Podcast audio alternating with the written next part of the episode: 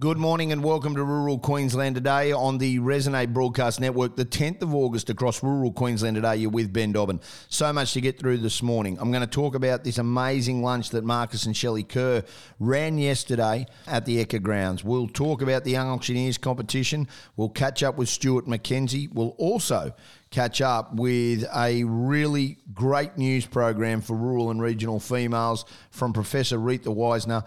Uh, Anthony Highland, not available today. Dalby, a fraction cheaper in places, uh, but we'll get to that as well. A very good morning to everybody listening to us across the Resonate Broadcast Network through 4SB in Kingaroy, 4ZR in Roma, 4VL in Charleville, 4HI in Emerald, 4LM Mount Isa, 4LG Longreach, 4GC Charters Towers, and the Hot Country Network. A very good morning to you. Well, let's get into it. Yesterday was a special day for many reasons. I'm going to talk about that next. A unbelievable lunch. The City and Country Raising Bucks fundraiser luncheon and that invitational bull ride at the Brisbane Exhibition Centre. I was part of it and it was a special day. Welcome back to rural Queensland today on the Resonate Broadcast Network. I was part of an extremely special day yesterday in Queensland. Perry Cross is a leader and the biggest ambassador for spinal research. He's a quadriplegic from a tragic football accident when he was a lot younger. And since then, he has been on a campaign to make a difference. Uh, yesterday at the Brisbane Exhibition Centre, they raised an enormous amount of money for the Perry Cross Spinal Research Foundation. Now, along with the Griffith University, they are trying to conduct a world first cell transplantation and rehabilitation humans clinical trial. And the researchers are very, very close. Before yesterday, they needed another two million. They needed eight million dollars, eight million dollars to get this trial underway. They had raised, they had raised five million and they needed another 3 million to make this world first happen. They are confident when they do get this money, this 8 million dollars, that they can change the lives of people suffering with paralysis across the globe. That's how big this is. And you can go to Perry Cross Spinal Research Foundation anytime you like. It is quite unbelievable and uh, what they are doing. Now, Perry Cross didn't organise this lunch this year, but Marcus and Shelley Kerr did because of the tragic accident that occurred with their daughter, Georgia. And yesterday, Georgia, Marcus, Shelley, all the Kerr family, and a lot of their family and friends were there yesterday for a extremely, extremely special day. This was the city and country raising bucks, the fundraiser luncheon and invitational bull ride. See, because not only is Marcus um, a, um, a dad, one of his, his sons, Jake, is a bull rider, so all the bull riders came, and there was an unbelievable, unbelievable event at the Ekka Grounds. So we get to the event, and I'm told yesterday morning that I have to introduce the Premier, Anastasia Palaszczuk, because she's coming to the luncheon. Well, anybody who listens to this show understands how difficult that was for me in that moment because I've been more than critical of the Premier of this state and what she's done to this state. But I will say this.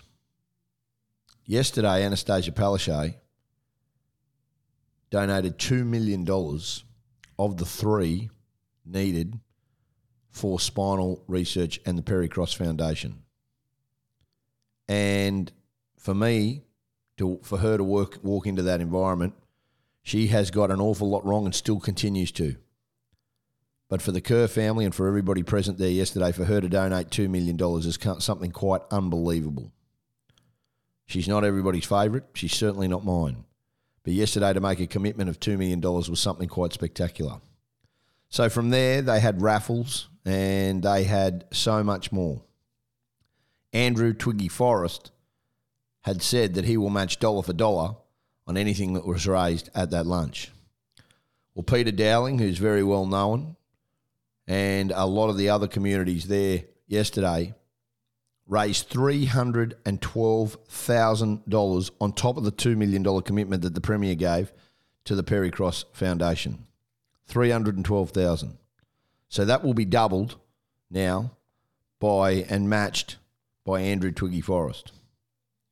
What an unbelievable, unbelievable uh, auction. There were some sponsors, and I, I should mention them. Ariat. Well, we know what Terry Donahue and who he is. He's just a quite an unbelievable bloke. HP Wagyus, the McDonald Holdings, Morgans, RPL, Rural Property and Livestock, Sahara Park, the Normanby, Shona, Lisa Rink, Arubial Wagyus, Causeway Beef Nutrition, and the Carlisle Hotel. All of them committing to sponsor the lunch. But it was the people of rural and regional Queensland who absolutely 100% got this done. They were the ones who backed this. And when we saw the vo- video of Georgia Kerr and just her thoughts on this and Marcus talking and how raw it was, it was quite an unbelievable event. A spectacular luncheon and one that you will see and hear a lot of. 312,000 raised in the auction for the bull ride. $2 million committed from Premier Anastasia Palaszczuk and Andrew Twiggy Forrest matching dollar for dollar from anything from that lunch. Wow. Wow, what a spectacular event and one that everybody in Queensland should be extremely proud of. Marcus and Shelley Kerr, did an amazing job in organising this lunch, and it sold out quicker than anybody could think. It's been their focus because their daughter, their love, is helpless at the moment, and they're making a difference. That is what Queensland is off the back of. That is what we do every single day. And I was just so honoured to be a part of that yesterday. And really, it was a game changing event. We'll take a break, come back with more. This is Rural Queensland Today on the Resonate Broadcast Network. Welcome back to Rural Queensland Today on the Resonate Broadcast Network. Professor Retha Wiesner joining us this morning from the University of Southern Queensland and the founder of the Uni SQ Wire program, Women in Regional Enterprise. And that's what we need to do. Uh, this is a fantastic program uh, for the Women in Regional Enterprise, the Wire program, which guides and supports – regional, remote, and rural women to grow an idea into a business or a community venture. Amen to that. Retha, good morning, and thank you so much for being with us. Good morning, and thank you very much for having me on. How awesome! I mean, seriously, like we, I got two daughters, and I always think them, and they love the bush. And you know, as much as we want to prosper and and grow on the bush. These are the these kind of programs are what they're doing is it's giving them, you know, direction, guidance to follow those dreams, to chase that idea, to be proud of what they're doing, to not second guess themselves. Look, absolutely. That's uh, certainly what we're also trying to achieve in this particular program. Um, our program is very much uh, focused upon rural, regional, and remote women entrepreneurs. Um, and, you know, for the last 17, uh, sorry, last seven years in Queensland, um, we've really been pushing to help women starting their businesses, grow their businesses, scale their businesses, but also business women in organizations who want to um, you know, change and grow their organisations as well, um, providing them with the tools to do so.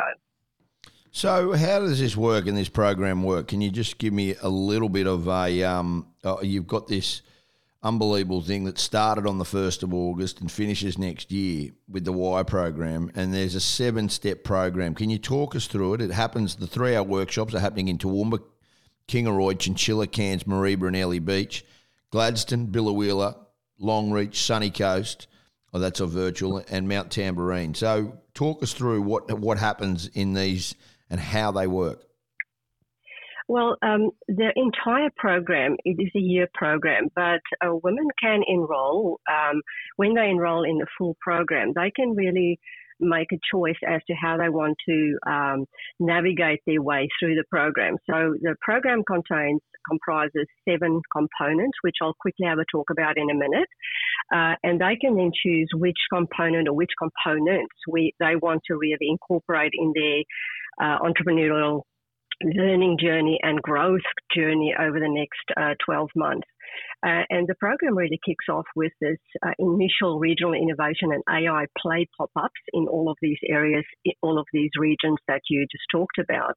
And what we'd like to do in the initial um, regional innovation uh, pop ups, uh, it will be a three hour workshop uh, in all of these um, uh, areas. Yeah. And um, what we'd like to do is to um, just give him a bit of a taste of what is um, uh, how you how you can actually use um, artificial intelligence tools to do some amazing things for your business. So we want to give them an overview of how they can uh, really get the edge with using some of these tools. But it's not just about the AI tools. It's it's really how they can bring their creativity, their emotional intelligence to really optimize the, uh, some of these tools. But also there's, you know, um, other growth strategies that that that really sits around AI tools. So it's how you use these tools to to optimize it for yourself. In these particular workshops, initial workshops, uh, we want to make it a very personal experience where women can develop a really cutting edge bio for themselves, for their LinkedIn profile, or for their socials, and so forth, but also to um, for women who want to develop a, a, business model who's very early stages, or those who already have. Um, uh, you know, for several years, they just want to grow their businesses and they want to innovate their business models, and just um, to give them some cues as to how they can use AI to to um, uh, create and recreate their business models very quickly and very efficiently. So that's really, and we'll also give them an overview of um, of the program as well and how they can, you know, obviously get involved and so forth. So the, big thing moving forward is that we absolutely know now that we need to champion these kind of ideas. Now, what's the how old? Eighteen is the minimum age, obviously, to come with these ideas. Yes, that's that's that's correct. Yes, and um, it's um, it's not only for um, when you have a, a, really innovative idea that you want to uh, start a business with. It's also for uh, for other women who's currently in business. We have um, uh, usually we have a lot of women in the tourism industry, for example, who wants to grow their businesses, or other other women who's already been kind of in business for a number of years, but they just can't seem to um, get out of that um, the rat race of you know they're working so hard but they can't seem to grow their businesses. So it's also for those women to come in and um, and participate in this program. Yeah. I can maybe just uh, uh, talk uh, very quickly about the seven components. I'd love to okay. hear that. I'd love to hear the seven components of this program. I w- really would. So in September, October, and beginning November, we're going to run the regional innovation and AI play pop-ups. And then in November, uh, we're going to move on to then also AI powered growth and scaling bootcamp. So that will be a two day, two half day bootcamp over a weekend. So it's a 10 hour bootcamp where this particular bootcamp will specifically focus on a whole range of how you can level up your marketing um, and also other aspects of your business by using um, innovative AI strategies um, and growth strategies. And then um, our, I guess our flagship program, which is the Immersive Business Development and Growth Hub, um, it's a it's a 12 week sprint or a 12 week challenge um, that um, will probably kick off around about in February. So that's a 12 week challenge where women all over Queensland um, come together virtually once a week. Um, for, for 90 minutes. And then we bring in experts. Um, we have mentors um, linked into um, the particular the hub program. Um, and then women work together with other like-minded women to actually move one big aspect of their business forward in 12 weeks. We also have um, coaches um, that feed into this program. So over the 12 weeks, they will be supported by, by, a, by a coach to uh, achieve uh, what they set out to achieve uh, over the 12 weeks. Now, what we found with, um, you know, we've run probably so far about 14 or 15 of these hubs, and um, the results we get is just phenomenal, not only in terms of business. Um, business growth, but I think it's because it's a very much a holistic program. We also focus on the psychological aspects of being a business owner, um, and um, you know of really moving specific uh, targets forward um, or your ideas forward, and all the self doubt and inner critic that usually you come across when you when you go through this process. Um, but I guess what we one of the main things is what we have found also, which is probably why I just absolutely love this program and really want to push it forward for for the years to come, um, is because a lot of women say it's really changed their lives because they've now become part also of a support community of others actually helping and supporting yeah, them. I agree with you 100%. Uh, wireprogram.com you can go there uh, to register your interest, uh, get, visit the website or email wiresupport at wireprogram.com as well. It has started, so you can register as well. Um, and I think this is fantastic. Where we'll go, and everything's there. The pop ups are going to Toowoomba, Kingaroy, Chinchilla, Cairns, Mareeba. Airlie Beach, Gladstone, Biloela, Tam- Mount Tamborine, Longreach, Sunshine Coast virtually. Um, we thank you so much for being with us, Professor. Uh, thank you so much for being with us this morning on Rural Queensland Today. It is my absolute pleasure and really looking forward to working with some phenomenal women in the next year. This is Rural Queensland Today on the Resonate Broadcast Network. We'll take a break, come back with more.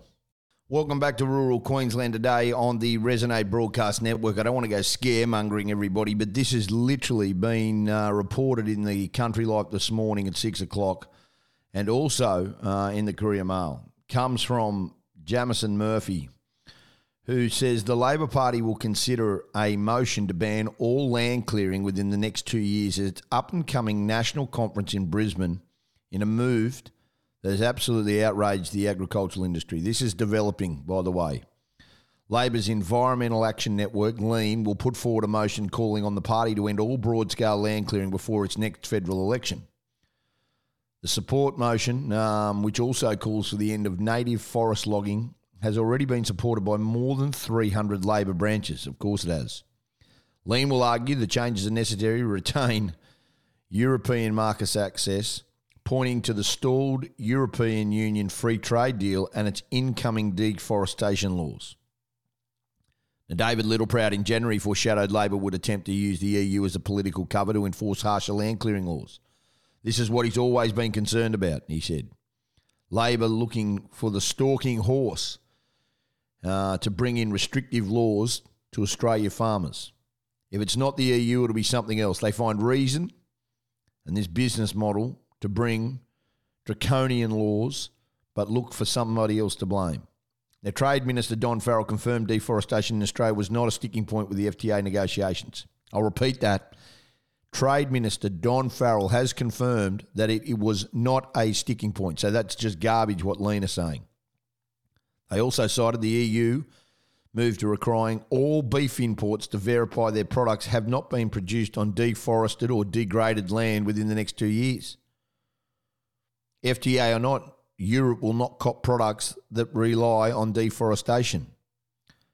On market access for our beef industry is under threat from our globally significant land clearing rates. This is the scare crap that is going on every single day. From Felicity Wade, lean co convenor. Fiona Simson blasted them, and rightly so, as ill informed. National Farmers Federation are, um, and dragging the EU FTA into their lobbying is absurd, desperate scare tactics. Australia's environmental laws and record on land clearing will pass whatever scrutiny the EU throws their way. The suggestion that an Australian farmer who are world class producers be excluded from the market on this basis is absolutely ludicrous. Now, New South Wales Farmer President Xavier Martin urged conference delegates to remember their food came from the farms, not the supermarkets. Well, I don't think they even care about this. Anything that makes it harder to produce food is going to, and clothing is going to impact it. Mr. Martin said two landscapes were the same, which meant blanket bans would be unintended consequences, such as restricting land clearing for fire breaks and hazard reductions. Now, this is very scary, and it gets even scarier. The Australian Conservation Foundation has backed Lean's motion, with more than 250 scientists signing an open letter to the state's large scale land clearing and native forest logging the single biggest threat to the nation's biodiversity. I mean, who are these people? Seriously. The Australian agricultural industry has long argued that landscape and farming systems of two continents are vastly different, which they are. EU land management standards are irrational. I don't believe that we should be able to advise the EU and take advice off the EU about land management, considering they have a totally deforested their continent for hundreds of years. I don't think they're in any position to pass any moral judgment on any other country. This is from David Littleproud. The National Farmers Federation have demanded Australia be assessed as low risk, but no, the Labor Party still carry on with this garbage.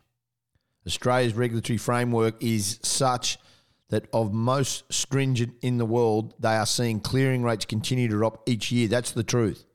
Evidence shows in Queensland clearing has dropped 50% on year on year and 80% on what was being cleared in repeat management of woody regrowth.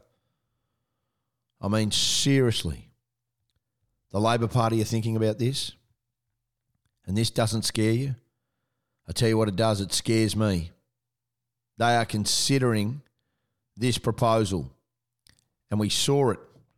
We saw cattle plunge the other day. Because why? The week before, we saw Tanya Plibersek come out with the Bureau of Meteorology and say, We're getting record heat waves. We're under threat. We could be drought. I mean, we have gone so far down a rabbit hole around the policy around our climate and our environment, yet we don't look over the fence and see what others are doing. The Labor government is trying to destroy agriculture. And I don't say this lightly. I mean it. Horrific what they are trying to do. Horrific. And it is about time that we put a stop to it.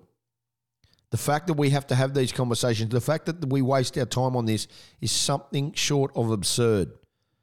Yet they get given breath, they get given, and the woke, and I'm telling you that, they come in and they talk about how wonderful they are. Well, it's disgusting the Labor government to consider a motion to ban all land clearing in the next two years at its up and coming national conference in Brisbane. Well, I just hope peak bodies like AgForce pony up big time. They can talk all the fluff they want, but this is when you fight. And I'm serious, we've marched before, we'll march again. This is a disgrace at the highest level. And the Labor government are out to destroy agriculture in this country. Make no mistakes, our biggest threat isn't the environment, it's the labour and green movement that is underpinning our country. We can see it with the vote that's coming in the referendum later this year. And now they're back on this. We saw it last week with the reef. At what point do we change the narrative? That's the big thing. We'll take a break, come back with more. This is Rural Queensland Today on the Resonate Broadcast Network. Stuart McKenzie joins us next on Rural Queensland Today.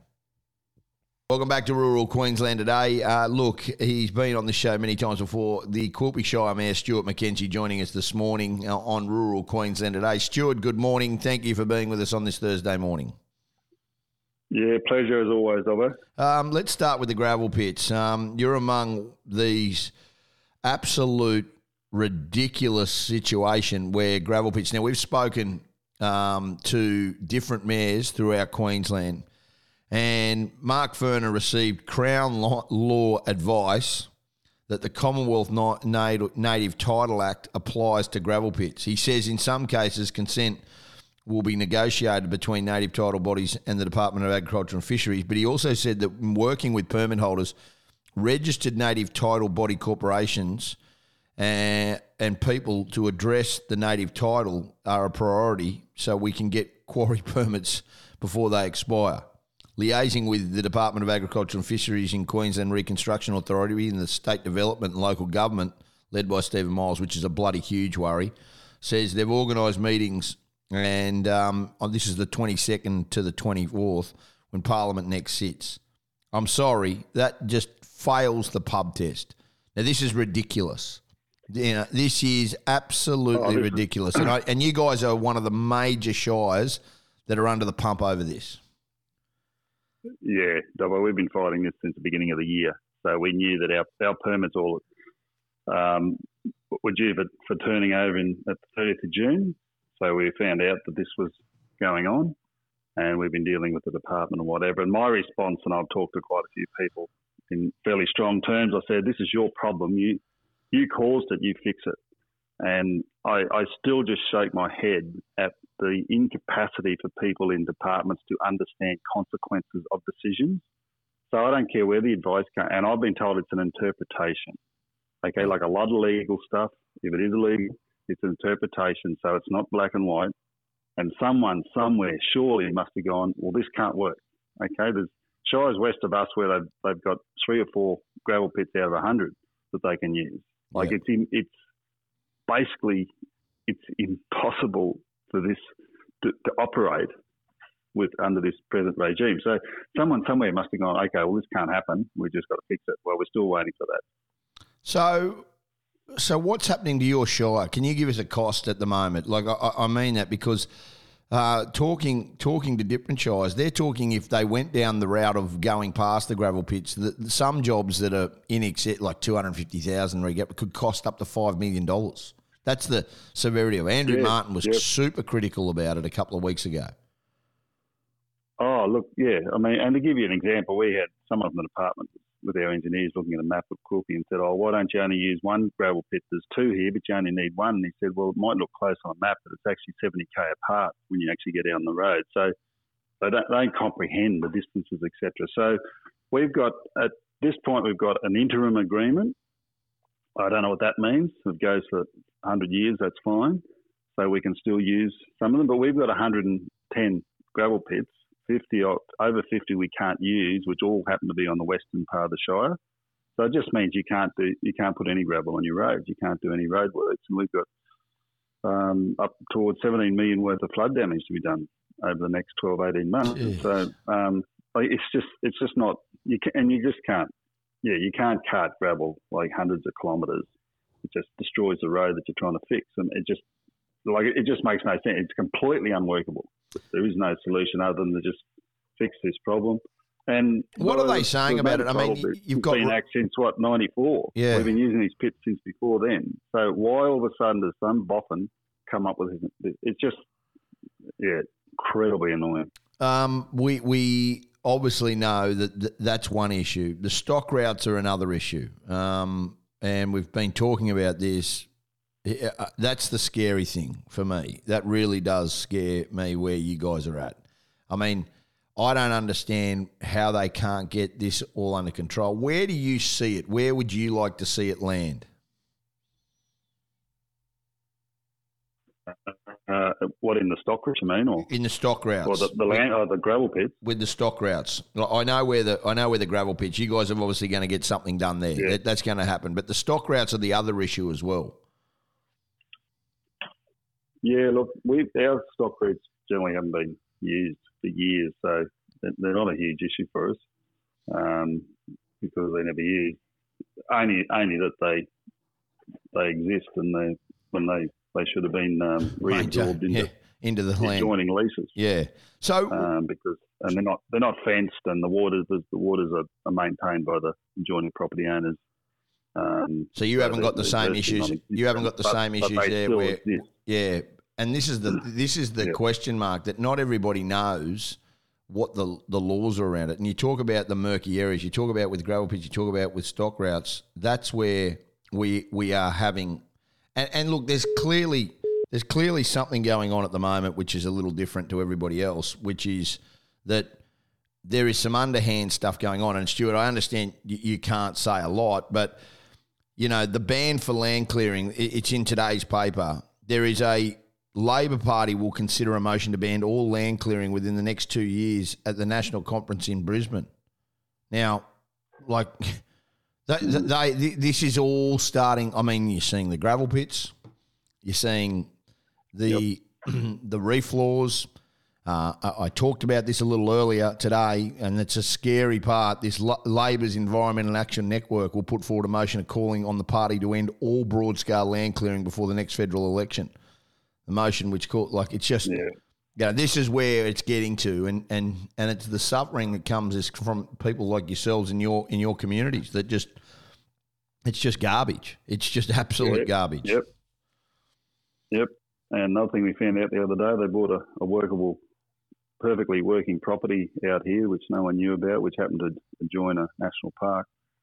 So that was bought to join the national park. So that plus I've spoken previously about carbon farming, so properties being bought up purely for carbon. So yeah, the um, there's some there's some real issues there. There's a huge overstep happening, if you if you ask me, and um, I think there's going to be a backlash.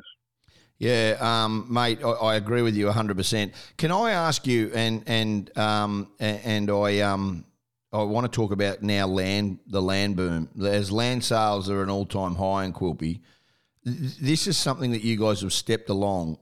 So it a lot of other shires could take a leaf out of your book because it's worked.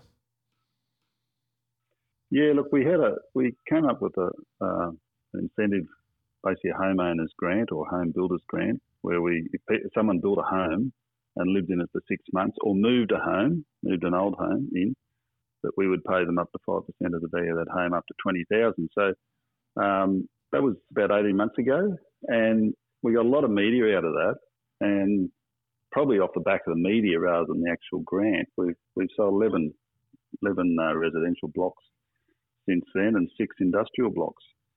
Um, the local real estate agent sold eight in the last month around town, around Quilpie. So um, we've got young people moving out. It's um, it's really exciting, actually. Yeah, I think it's awesome. I think it's unbelievable. I think you're doing a phenomenal job.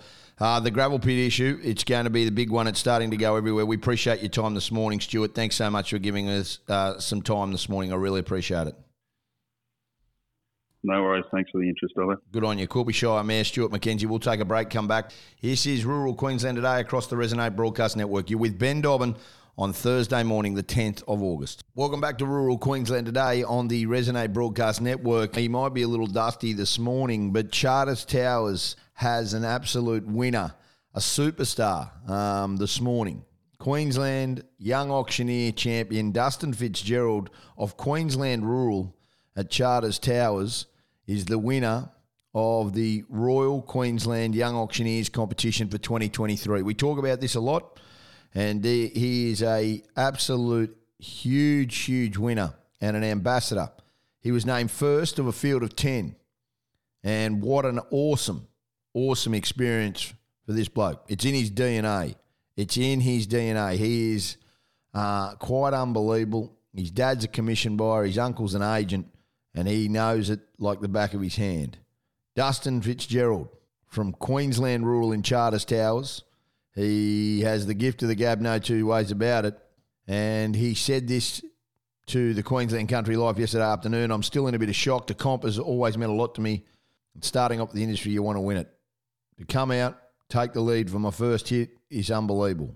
It would have been very tight. The boys did very well. The 23 year old was born in Roma and lived in Toowoomba before working on cattle properties after high school and then making the move to Charters Towers where he joined Troy Trevor. I spoke to them both last night. I was at that Young Auctioneers dinner last night and he should be very proud. Having been an agent for two years and auctioneering for one and a half years, Dustin says he loves being an agent in the north. He loves it up there. His, as I said, his dad's a commission buyer, his uncle's an agent, so it's in the DNA. Wayne York, who is just a wonderful auctioneer, has been mentoring him along with Troy Trevor in the lead up to the state final, as well as Nick Malone and Troy, who we talked about. And those blokes have been unbelievable. Troy Trevor is from Charters Towers is, and very well known is, is an outstanding. Simon Kingbacker is from GDL was second, his fourth and final year of entering the competition. The 24 year old was happy with another sash to his collection, having won the runner up title two years ago. It was a great night last night and one that you should everybody should be very very proud of because the Young Auctioneers competition last night was just phenomenal. The dinner, well, that was canapes at the Regatta Hotel, and you know what? It was just a phenomenal, phenomenal night and one where everybody was embracing just what a great industry it is. So well done to Dustin Fitzgerald, who absolutely shone last night. Now, I haven't touched on this, but I do want to on Brady Prow and the fatal car accident that happened over the course of the weekend. What a tragedy for the 29 year old. This car accident happened at Yaraka last Saturday. Now, the police report, I've spoken to a few police about this, um, and their report now is that the four wheel drive um, that was heading south on the Yaraka Retreat Road when it hit a cow and rolled. He passed away at the scene. The Blackall born and bred. Billy Prow is very well known, his father as a driver. Brady, obviously, very, very well known. And a lot of tributes come for him. And it's a very, very sad and uh, difficult situation for everybody. But our thoughts are with him. What a freak accident. He was a phenomenal horseman and he was a very, very talented stockman. Brady was destined to work with cattle, as they say, and has absolutely left a huge hole in many people's hearts. Uh, a dreadful, dreadful situation, and one that I don't think anybody, anybody would have believed happened. He had two beautiful children, and now he leaves as a legacy which is just absolutely heartbreaking. I feel very, very sorry for the family. I know how difficult this is for everybody. It's just a shocking thing to his parents, Billy and, and Tony Ann Smith. You, you must be devastated. Just a shocking situation and one that a lot of people wouldn't be able to process at this present moment. Just horrific. Um, very, very, very sad. And uh, one that I think a lot of people today and are still reeling from. Just a tragic accident could happen to a lot of people, uh, whether or not it's just freakish accidents. Some of the results from the Ekka from the last couple of days, the lead steer auction got to 4,450 cents a kilo. And it was a long tradition that the Breakfast Creek Hotel uh, bought the grand champion lead steer. Now, the Brekky Creek, which is known for everybody, uh, bought a Limousin bred from Fernvale Limousins at Fernvale, 489 on the hoof, took out the medium champion. Michael Rogers from the Brekky Creek Hotel said it's our thing. They don't miss. They buy the one. They buy the champion no matter what. Now, a Speckle Park on account of John Wilcox Tenterfield made made the second amount of money. Uh, it was the other champion steer as well. And overall, the steers range from 685 to 4,450 cents a kilo. High volumes, Nolan's, Rody Roads, we know in Brisbane, Woolworths, and the Little Butcher at Kingaroy. So they were the bulk the bulk buyers there, and so much to like about what has been going on in this neck of the woods. We're going to take a break. Come back with more. This is Rural Queensland today. Well, that's it from us here this morning at Rural Queensland today. It is Thursday morning, the 10th of August. I hope you've enjoyed the show. We'll give you updates tomorrow more on what happened around the Royal Brisbane show with the paddock to pallet results, as well as some of the results that are taking place throughout the course of the day in the show ring. The Ekka officially opens, but as I said earlier today, we've had so much going on in the last 24 hours. It's been a big show. Enjoy your day. Uh, my name is Ben Dobbin. Ray Hadley joins you next, but remember, when the wheat is ripe, keep the headers rolling in the paddock. Till next time, from all the team here at Rural Queensland today, stay safe on the roads, and we'll be back tomorrow morning. Rural Queensland today with Ben Dobbin. Till next time, it's bye for now.